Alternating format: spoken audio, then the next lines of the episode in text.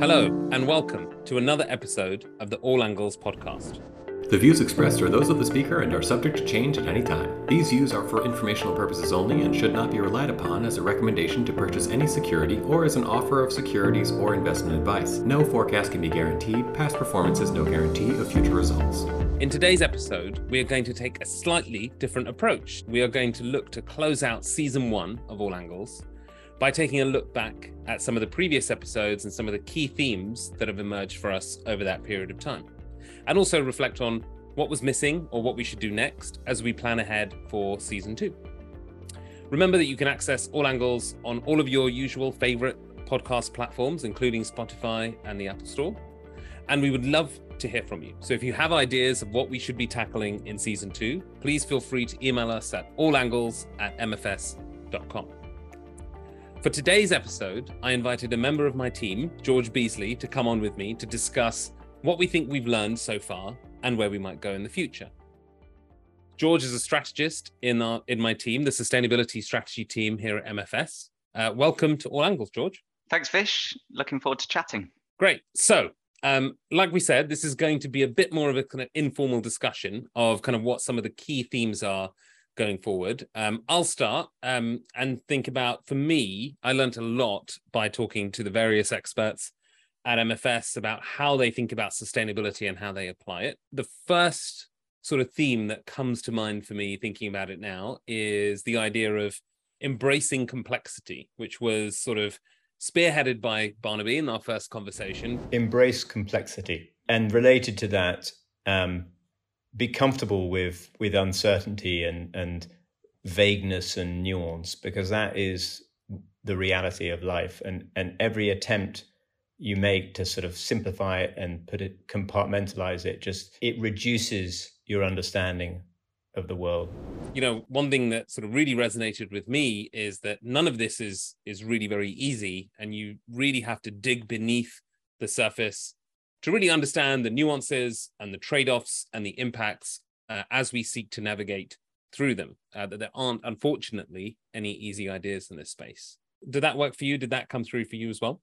Yeah, I think it certainly did. And in a number of different episodes, and I think even other themes uh, that often relate back to this idea of embracing complexity, which is what makes the field really interesting to work in. Um, but I love the willingness here, uh, and I think we've heard it from all different guests, where M F S is very willing to take the time to think deeply about things, whether it's um, embracing the complexity around regulation or reporting. So I think we can be fairly slow to react to some market changes, but I think it's because the firm really wants to do what's right, and people are very keen here to do what's right as opposed to what's easy. So uh, embracing complexity, I think we talk about it uh, most days, Vish. It comes up in pretty much everything that we do. Absolutely. All right, George. So I put embracing complexity on the on the docket. What would you add um, from the episodes that we've had so far? Uh, I'm going to go for one of my favorite hobby horses, which you know well, which is uh, the right tool for the right job. So a number of different guests brought this up. I think Mahesh phrased it as, um, don't just copy and paste. I want to re-emphasize that the environmental pillar, the social pillar, the governance pillar, those pillars are the same across these different parts of fixed income, but the factors underlying each of those pillars might not might be the be same, different. Right? Mm. So when you think about governance for a company, you're thinking about the management team, mm. the board. When you're thinking about go- governance for a country, you're thinking about political stability, the right. administration in power, the strength the, of institutions, the, strength of institutions yeah. the rule of law, regulation, et cetera. So it's governance, it's the G pillar in both ways, but they're implemented and manifested differently. So given that E S G is this uh, nascent field and often best practice hasn't emerged, it can be tempting to apply a model from maybe another asset class or maybe even another manager. It's really hard to think about these things and takes a long time. A bit like we mentioned before, thinking deeply can take a long time. Um, but Given that there are lots of nuances, we shouldn't just copy and paste and take one thing and apply it to another uh, because the context is often different. So we need to think about, well, for this job, what is the right tool? So a couple of examples I think that Mahesh gave were under engagement, there's the idea of this agency and how it differs between engaging with corporates versus, say, sovereigns. So um, an investor might have different goals when engaging with a corporate versus a sovereign. So it, with a corporate, it might be to help them manage a material E S G risk or opportunity.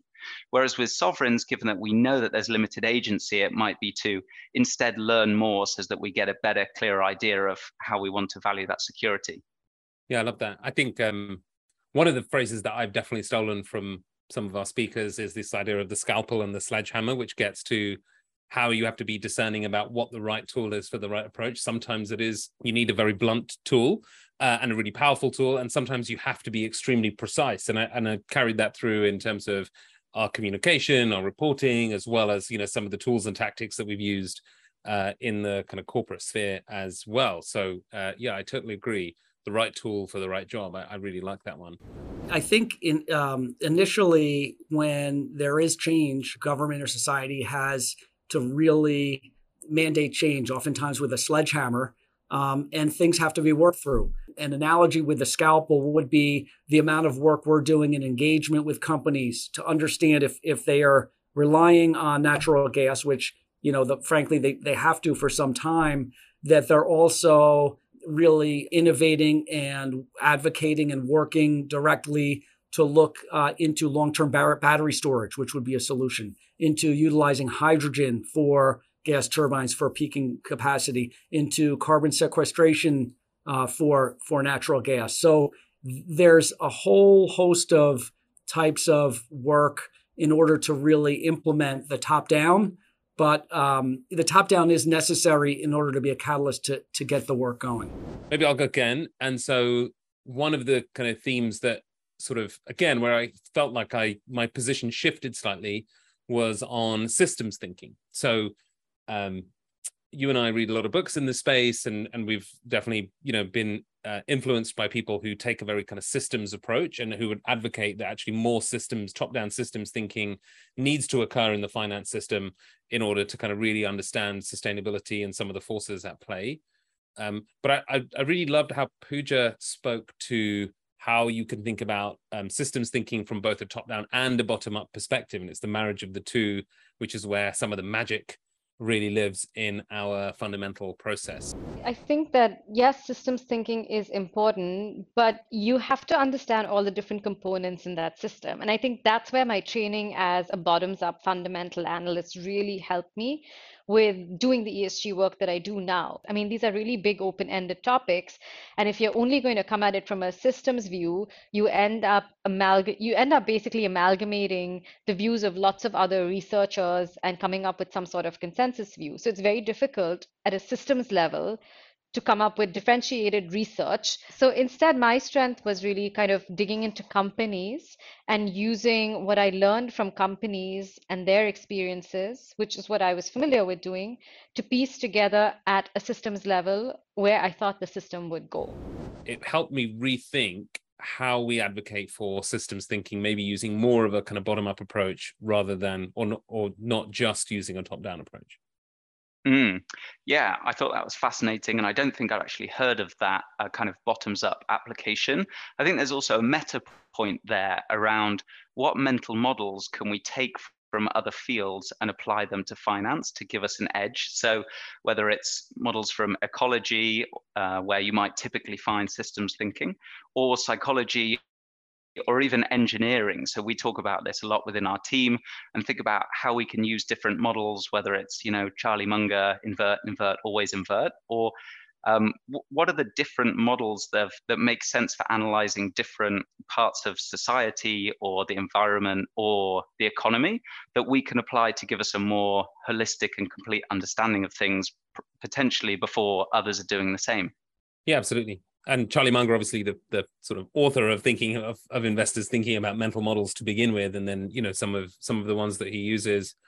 Um, a piece of work, you know, that we we talk about a lot is in sort of behavioral psychology, and and you know, using some of the learnings and the applications there to think about what will it take to actually move the needle on some of these issues, and how will the real economy actually evolve, um, be it on the net zero transition or how it thinks about human rights or inequality. Um, how will that actually take place? So really interesting to think about the power of systems bottom up, and again, how it applies to various mental models. Um, okay, so so far we've got embrace complexity, the right tool for the right job, and systems thinking, uh, both bottom down, bottom up and top down. Um, what else would you add, George? Another major theme for me was um, what Barnaby brought up, and he phrased it as excessive short-termism. So uh, within, I think, investing, but also in business more generally, there is this kind of obsession around quarterly reporting and quarterly results. So uh, that gives us a lot of perverse incentives where instead of doing things for the long term, which often relate very closely with what's kind of sustainable in the true meaning of the word, um, companies are forced or incentivized to take action in a way that actually just maximizes short-term value. So a couple of different examples that I was thinking about were, it might just be chasing short-term quarterly financial performance. So a board, for example, might choose to uh, focus on a risky business operation. Um, so I think we can all think of examples right now, I'm not going to name any names, but within the banking industry, where uh, there's kind of questionable governance there in uh, arguably being managed in, I think, potentially reckless ways, so that they can continue to meet quarterly expectations of, uh, of earnings reports. But it's not just in the chasing the financials. I think we're starting to see it in E S G metrics as well. So we might see, for example, a portfolio manager divest from heavy emitters because what they're trying to do is green their portfolio, uh, and they're doing that on the back of um, enthusiasm for E S G and funds that perform favorably versus others. But relating this back to the idea of uh, embracing complexity, some of those heavy emitters may be key in the transition to a low carbon economy. And importantly, the portfolio is still at risk of the systemic risk of climate change, right? If you're just divesting your heavy emitters and not actually doing anything to try and help them manage the transition to a low carbon economy, your clean portfolio is still going to be at risk of those systemic risks. So I think there's lots of different manifestations that short-termism uh, can have, but those are a couple that stood out for me.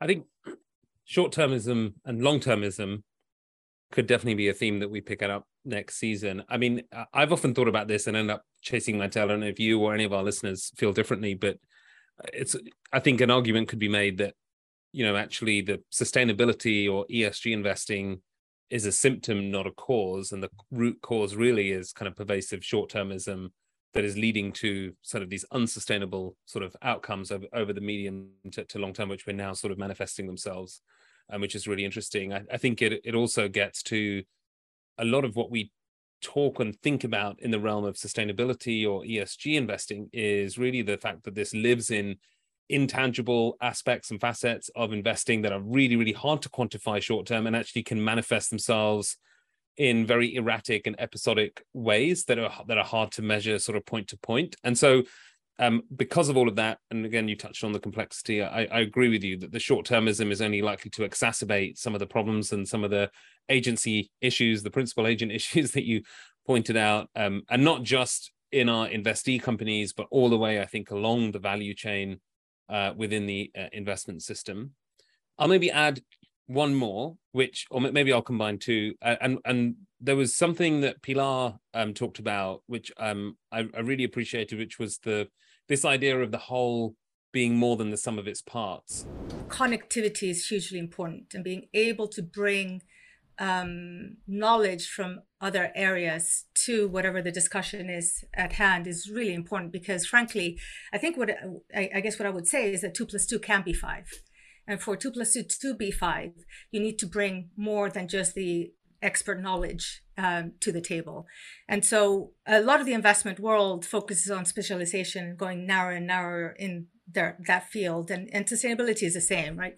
You end up talking very complex level of detailed um, analysis on, on sort of whether, you know, you're looking at carbon emissions, or you're looking at exactly how to measure uh, scope three, um, or, you know, again, sort of, you know, evolution of the board, et cetera.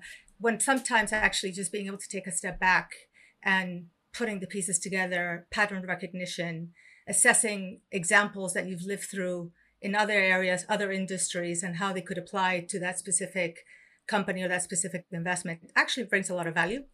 So for mm. me, what I think is different, and when you think about sustainability as well, is being able to have that holistic approach. And the holistic approach comes from connectivity and being able to draw from other areas and having that more generalist view rather than, you know, the, the, I guess what's common, uh, you know, expectation is that that very deep expertise is really going to drive um, the alpha uh, and the uh, sustainability approach. So I would take the other side. I think that sort of having that general perspective, having the connectivity, being able to draw from different areas uh, of knowledge brings a lot to the table, and you can get two plus two equals five. Given the complexity, given the nuance, given the fact that um, this is likely to, this subject is likely to prey on some of our sort of worst kind of unconscious biases or um, behavioral traps, um, the power of the team and the power of the collective can really help us get to a much better outcome than any one kind of very, very smart individual can. Um, and what that really requires then is for you to have kind of collective expertise, for you to have a team uh, of people that can challenge your thinking. And what it also requires, so the kind of part B of that, is to sort of not be too dogmatic about sort of how you believe this to be. I, I'm a huge believer, I think I must have said this in multiple episodes, that I think best practice in the whole field of sustainable investing is, is yet to fully emerge. It's sort of being built under our feet uh, as we speak. And so what it means is that we can absolutely have conviction, but I think that we have to hold that conviction fairly loosely and be open to challenge and debate and sort of robust evidence, providing better approaches or better ways for us to do that. And we shouldn't close ourselves off to those things. So I think about those two things and, and how we can facilitate that, not only within sort of our organization, but how we sort of advocate for that more broadly is sort of the, the value of this kind of collective wisdom, the collective expertise, um, but also not not...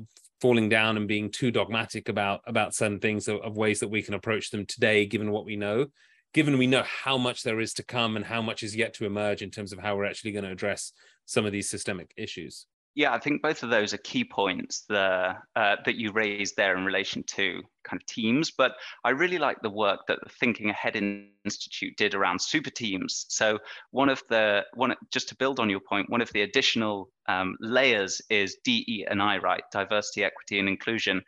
And I think for fields of knowledge work, it's incredibly important. So you need really smart people Uh, who have different views, and you need that culture where people feel like they can offer a different view up. And it's really difficult to do in reality, right? I think a lot of us talk about this idea of a very open meritocratic culture where the best idea wins. Um, but it's, it's, I think it's difficult to do in reality, but so important in order to make sure that we're not stuck in our echo chamber and that we're really sourcing the best ideas. And we're not just being dogmatic, relating it back to your last point. Yeah, I totally agree. I think um, Cass Sunstein wrote a book called Wiser. There's there's a few other books been written on how to avoid kind of groupthink. So, you know, we we we talk about this quite a bit. I think Michael Mauboussin also, I, I stole a line from his work on this, which is actually what we want is really high cognitive diversity uh, and really low values diversity. That often requires a footnote or explanation. So I think what he means by that, or what I interpret he means by that is, there's a kind of core set of kind of ethics, that is, you know, in this team, we believe in putting our clients first. We believe in kind of long-term fundamental investing. We believe in um, the way in which, you know, we approach kind of core problems and what our kind of mission is. And we want very, very low diversity on that. We, we probably don't want someone in the team that puts clients last, for example.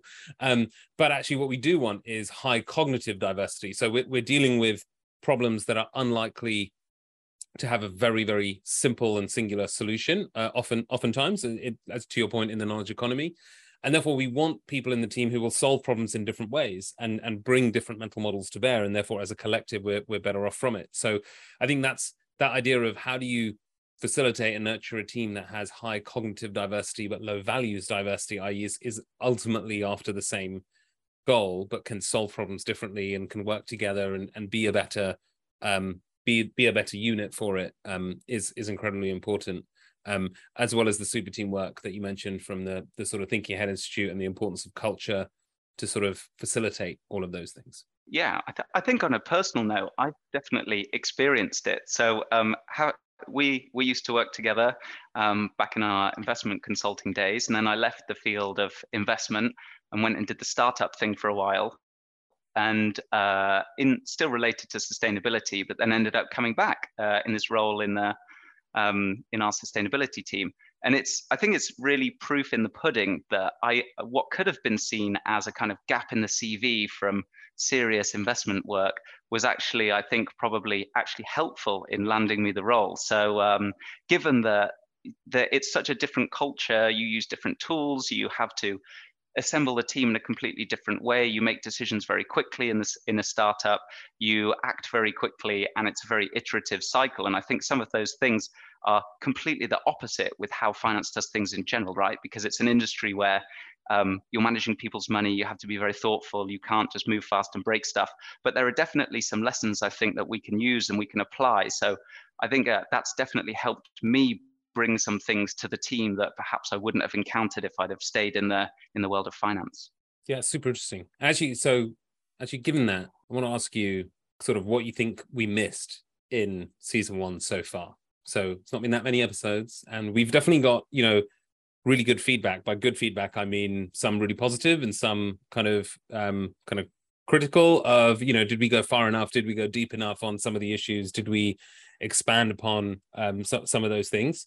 Um, I also have got feedback that we're sort of too technical uh, and too too in the weeds on some of those things. So you're never going to please any everybody. But um, something you said there sort of sparked a thought. What do you think we missed, and what should we maybe focus on for next season? Well, I think picking up on that same point, that having some outside voices on who maybe are outside of the M F S echo chamber might be useful. Um, whilst we try to be very thoughtful, engage with all of the literature, and be as critical as we can about our opinions, there is something very useful about getting um, people on who are outside of the four walls of the company that you work at, who have different contexts as well. I think um, that something that we talk a little bit about is how we'll meet with clients who might actually kind of get what we're saying, but then there are end beneficiaries, or there's other things within their context that mean that they can't actually uh, act in a way, even though they might think that, you know, it's it's it's the right thing to do.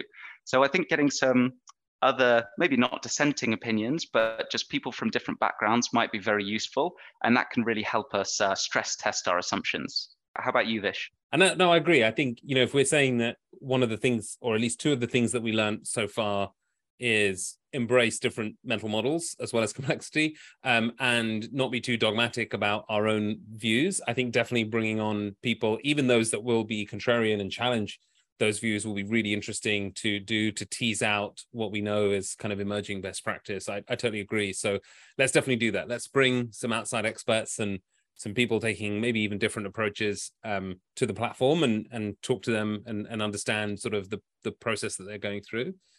Um, I think on maybe on embracing complexity and thinking about systems thinking more bottom up, um, I do wonder if we could go deeper on some of the sectors and to really kind of unpack some of that complexity. Um, so I don't know what you think, but I, I would love to hear more. You know, I think we sort of um, deliberately kind of took quite a holistic view and maybe kind of scratched the surface on, on portfolio construction type considerations.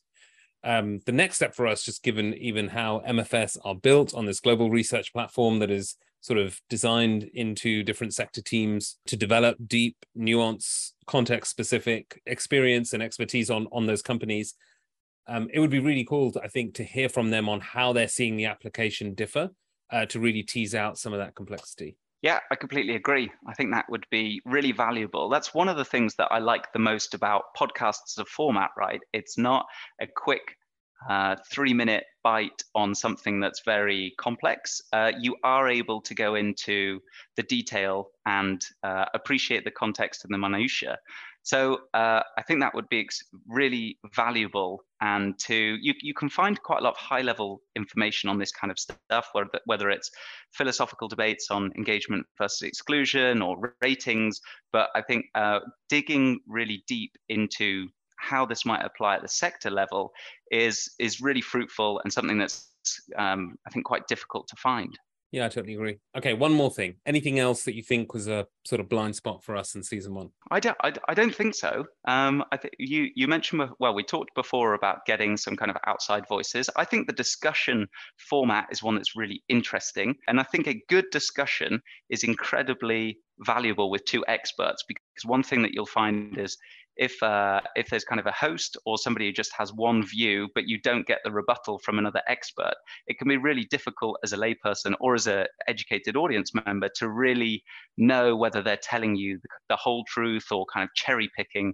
So I think other than that, I think that would be what I'd be really excited to to listen to. Yeah, I agree. And maybe just to stretch that a little bit is, um, if I think about the power of teams, or, you know, I'm a big believer actually in in the power of sort of peer mentoring or peer learning. I think a lot of the time we learn from those like us. And so maybe, as well as outside experts and people like us taking different approaches, maybe it would be helpful to have sort of asset owners, consultants, N G Os, others across the kind of value chain, even companies, on talking about sort of the different approaches that they're taking, because I think, you know, our, our audience base is is broad, uh, and maybe uh, there's something to be learned there by sort of shared challenges, or how they've overcome some of those challenges could be really powerful as well. Yeah, absolutely. Have that humility to say, well, let's actually ask other people in the value chain, what are the difficulties that you're facing and what is the context that we need to appreciate as investment managers? Yeah, I totally agree. All of us are beholden to other stakeholders, all of whom care about this issue one way or the other. Um, you know, I know it's been sort of politically divisive in some regions more than others, but either way, you care about this issue and what approach people are taking. Um, and so I think that's really powerful. Okay, so maybe just to wrap up then. So if I think about what I've got in front of me as, as highlights from sort of season one, we've got the idea of embracing complexity, um, making sure we pick the right tool for the right job, how we apply that to systems thinking, both top-down and bottom-up. Um, thinking about sort of short-termism, which I think is a kind of recurring theme that we could also address in, in season two. Uh, and then sort of the power of the collective to help overcome the nuance, complexity, contextual analysis that you need to do, as well as help keep some of our, uh, our biases in check. And um, for next season, uh, in the absence of um, feedback from our listeners, uh, so again, please uh, email us if you would like to hear something different, but maybe getting some more outside experts and, and people from outside of M F S talking about the different approaches that they're taking, going deeper on some of the sector-based pathways uh, on the complexity therein of applying this in real time, and as part of hearing those outside experts, maybe along the value chain, and for our audience to hear from their peers on how they're overcoming some of their challenges. Thanks, George, for joining me on this shorter and quicker version of the All Angles podcast. It's been great to have you on. Thanks, Vish. And uh, yeah, just a quick thank you to say thanks very much for hosting season one. I've certainly learned a lot and it's been a fascinating journey. So uh, looking forward to season two. And thank you everyone in the audience for listening. And again, we would welcome any of your input or thoughts uh, as we look ahead to season two.